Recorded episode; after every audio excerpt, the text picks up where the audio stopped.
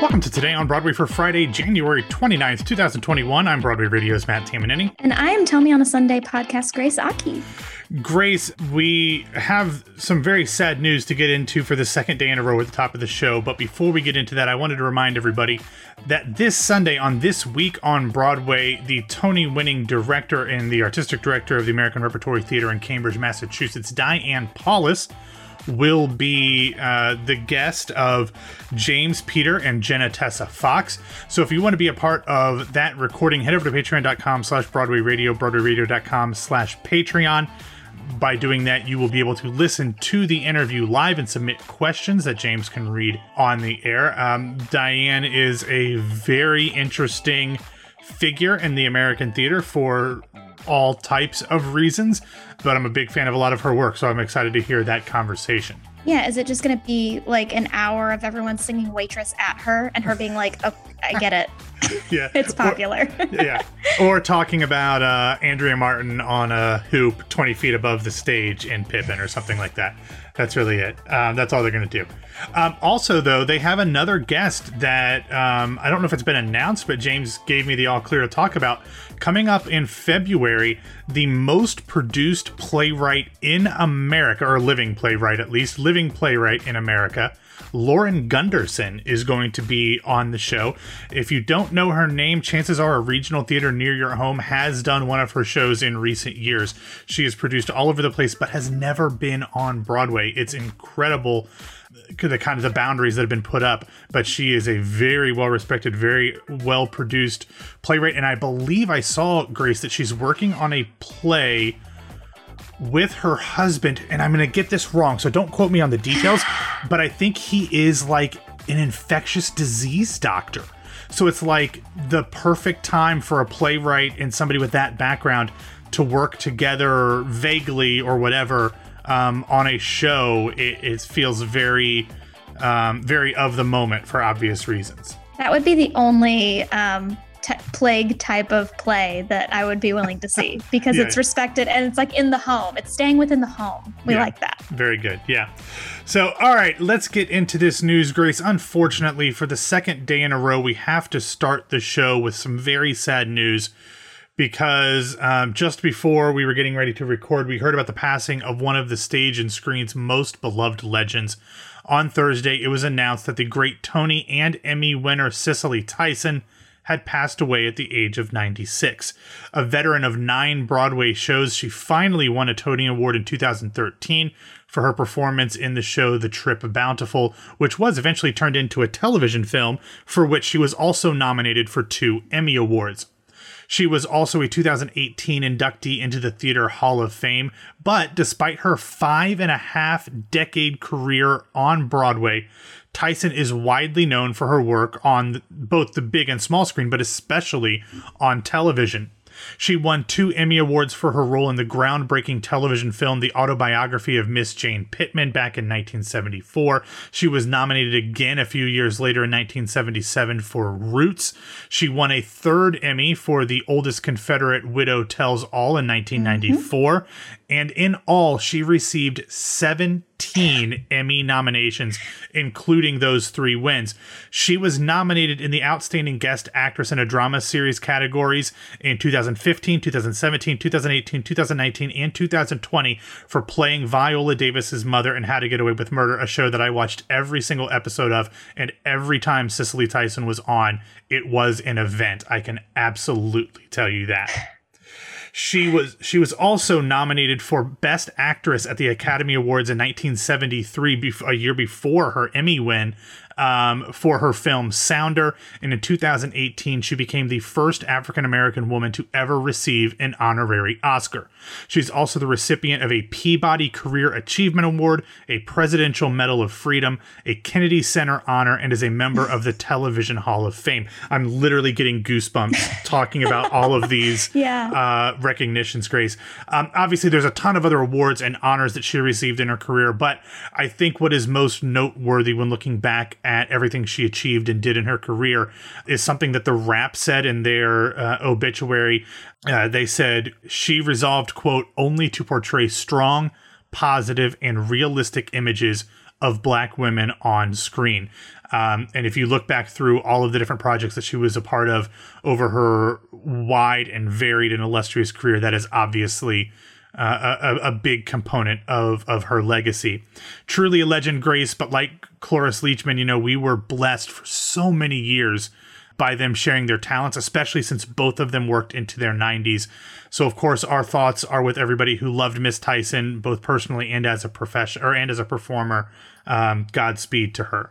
Yeah, it's one of those things where, uh, you know, fortunately, we were blessed to have them for so many decades of work like you can you i mean I, I, literally remember i think reading sounder the book i don't know if you had to read that for like required no, reading when no. you were young.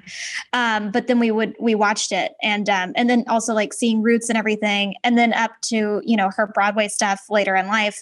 I mean she was working a few years ago. We got to see her on stage. So yeah. it's one of those amazing things where it's like yeah we've gotten to see you literally grow. And um, and always just the strongest of black women on screen and on stage which we have to commend. And then her playing viola davis's mother. Can you have put two better oh people God. together amazing. It, it's it's it's such a powerful relationship in that show. Which you know the show's uh, won a bunch of Emmy awards for Viola and a bunch of you know the the show itself. But it's like th- this the character study and the scene study of those two women and Cicely's character was not like completely gone, but she had a little bit dementia and had memory problems. So it was just such perfect acting um, that it really was just uh, appointment television anytime she was on. It's amazing. Well, yes, I'm glad that we are able to, you know, continue to honor her and hopefully, you know, like I was telling Ashley yesterday, the more I get to see on Twitter of like clips that these people are showing that I'd never seen before, like please yeah. keep them coming at us. Um, but yeah, this is this was beautiful. I mean, when you go through whether it's Wikipedia or IMDb or whatever, and you look at Cicely Tyson's like credits, they just don't stop. Like there's so many things that she was a part of. I mean, even films, you know, starting with sound. I mean, she did other films, but like Sounder, because of Winn-Dixie, she did a couple of like mm-hmm. um, uh, Tyler Perry movies. Um, she was in The Help and and so many other things. And then her television work, like I said, is really where she, you know, became a, a name. And it's just it's just really awe inspiring. So she will be missed, and I'm sure that there will be a lot of celebrations of her career and her life uh, in the coming days, weeks, and months. All right, let's send it back over to James, who will tell you all about this week's sponsor, Audible.com.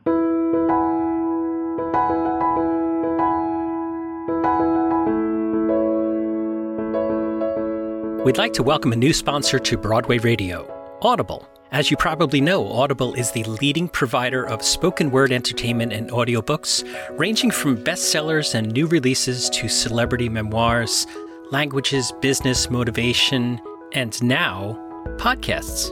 We have highlighted Audible's work a number of times on Broadway Radio, and as a listener to Broadway Radio, you know that Audible has been supporting the development of new works through their Audible Theater initiative. So I think that the combination of Broadway Radio listeners and Audible Plus is a perfect match. With Audible Plus, you get full access to the Plus catalog, which is filled with thousands and thousands of select originals audiobooks, and podcasts, including ad free versions of popular shows, as well as exclusive series. Want to listen to Jake Gyllenhaal and Tom Sturridge in Sea Wall/A Life? Audible Plus. How about Certain Women of an Age by Margaret Trudeau? Audible Plus. And The Half Life of Marie Curie by Lauren Gunderson. Narrated by Kate Mulgrew and Francesca Faridany. Audible Plus and there's so much more. Audible Plus connects you to a ton of content that entertains, inspires, and informs. It's easy to find just the right listen, whether it's comedy, romance, suspense, true crime, science fiction, or fitness and wellness. You can even squeeze in a workout or guided meditation without having to go to the gym or a class. Visit audible.com slash Broadway Radio or text Broadway Radio all one word lowercase, to 500 500 to start your free 30 day trial. We'd like to thank Audible for sponsoring Broadway Radio.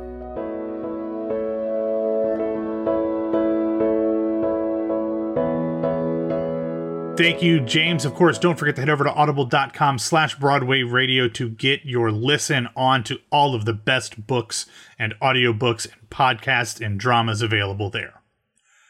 All right, Grace, let's get back into the news by talking about a pair of virtual events that were announced yesterday.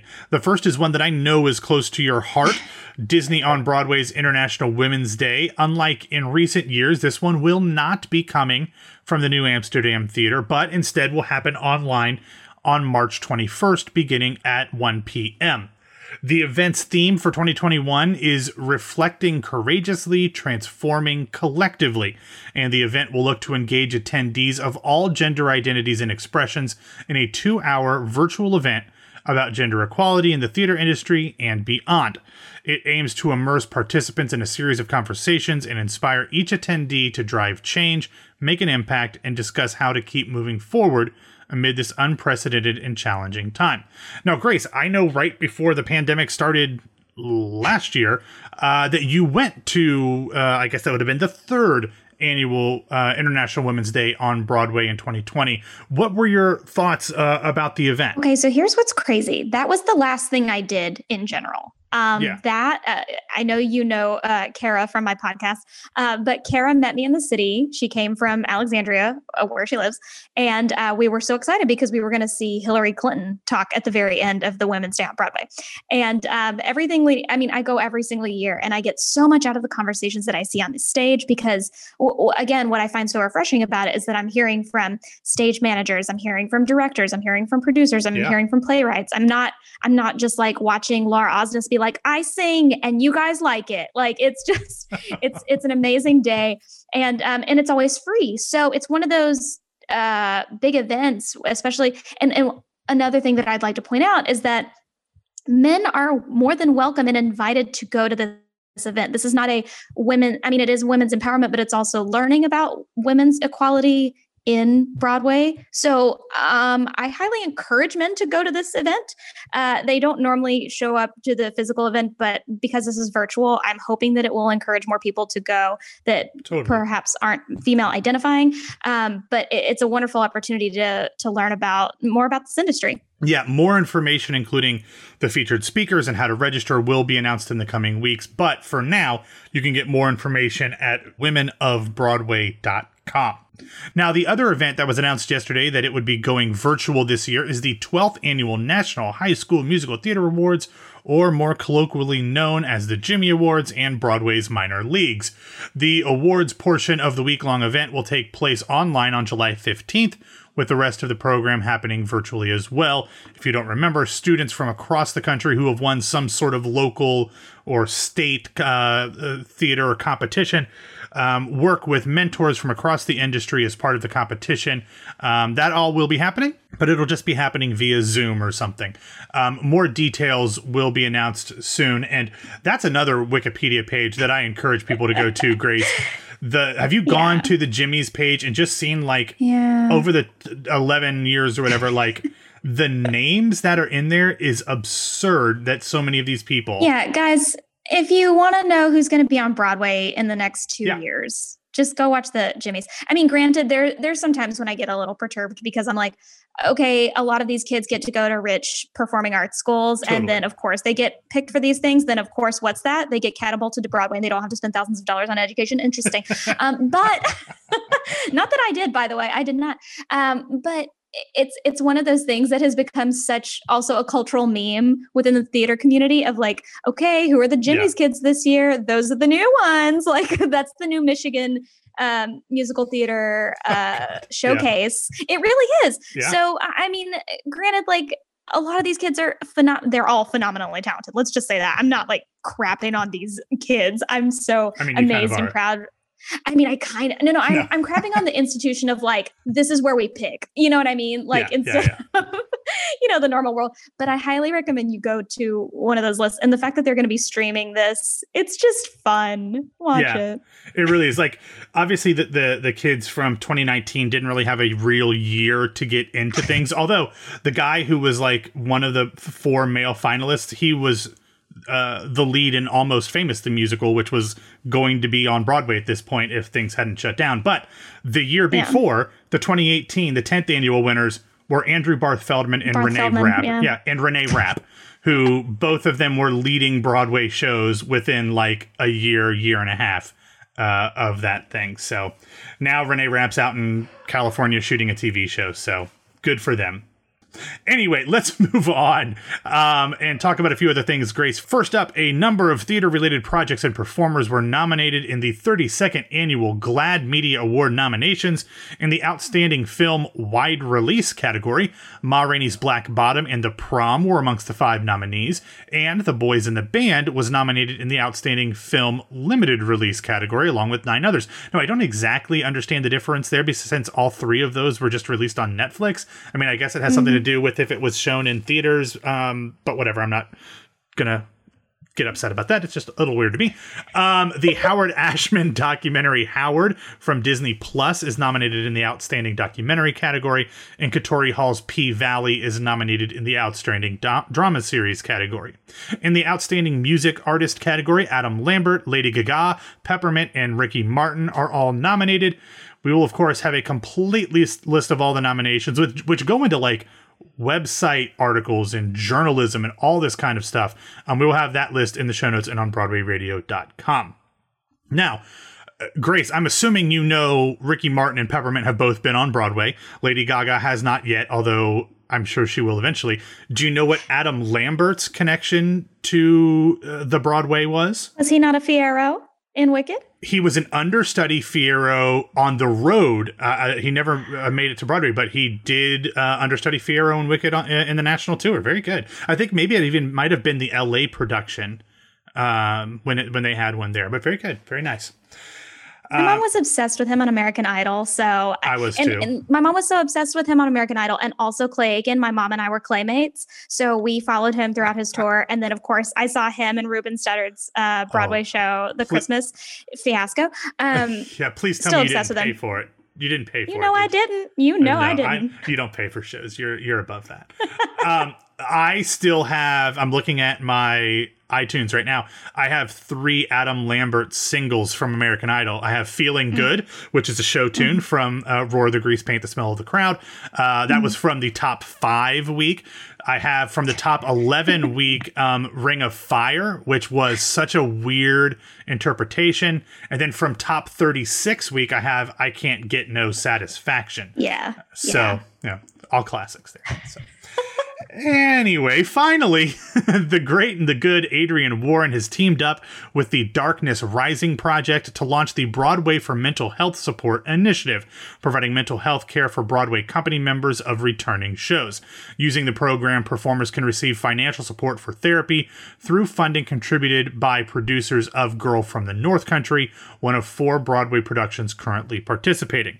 Uh, for more information on that, visit darknessrisingproject.org. Now, Grace, I know I've expressed my love of Adrienne Warren too before, but every time I see her doing something else, whether it's on stage or as an activist um, uh, with like uh, the Broadway Advocacy Coalition or as an advocate for something else, I am just more and more impressed with her and moved by how consistency consistently she looks to help others and very excited about the fact that she is going to be one of the leaders uh, of the theater community i hope uh, for decades and decades to come Yeah, she's one of those people that I- just anything and everything that she's doing, I'm like, yeah, let's back that thing. Um, and, and she's just she's a powerhouse on stage. Like I- just yeah, I, I mm, mm, I'm speechless. I love her.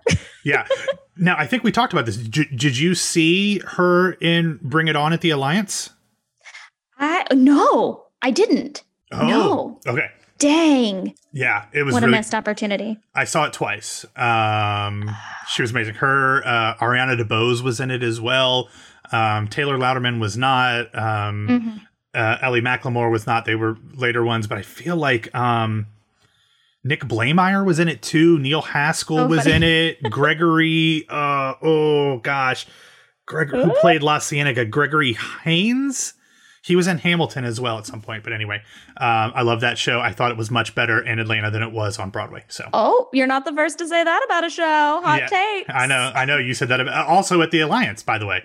Yeah. Right? You said it about the prom. But anyway, um, it, I don't have any recommendations. There was really not a ton. There was one that a lot of people really liked, but it was so cringe inducing when I watched it. I just absolutely could not put it in the show. I couldn't, despite the fact that it was a Broadway person singing a parody song of a song that that Broadway person sang in a Tony winning musical. I just Kristin Chenoweth. I couldn't. I just it was so cringe inducing.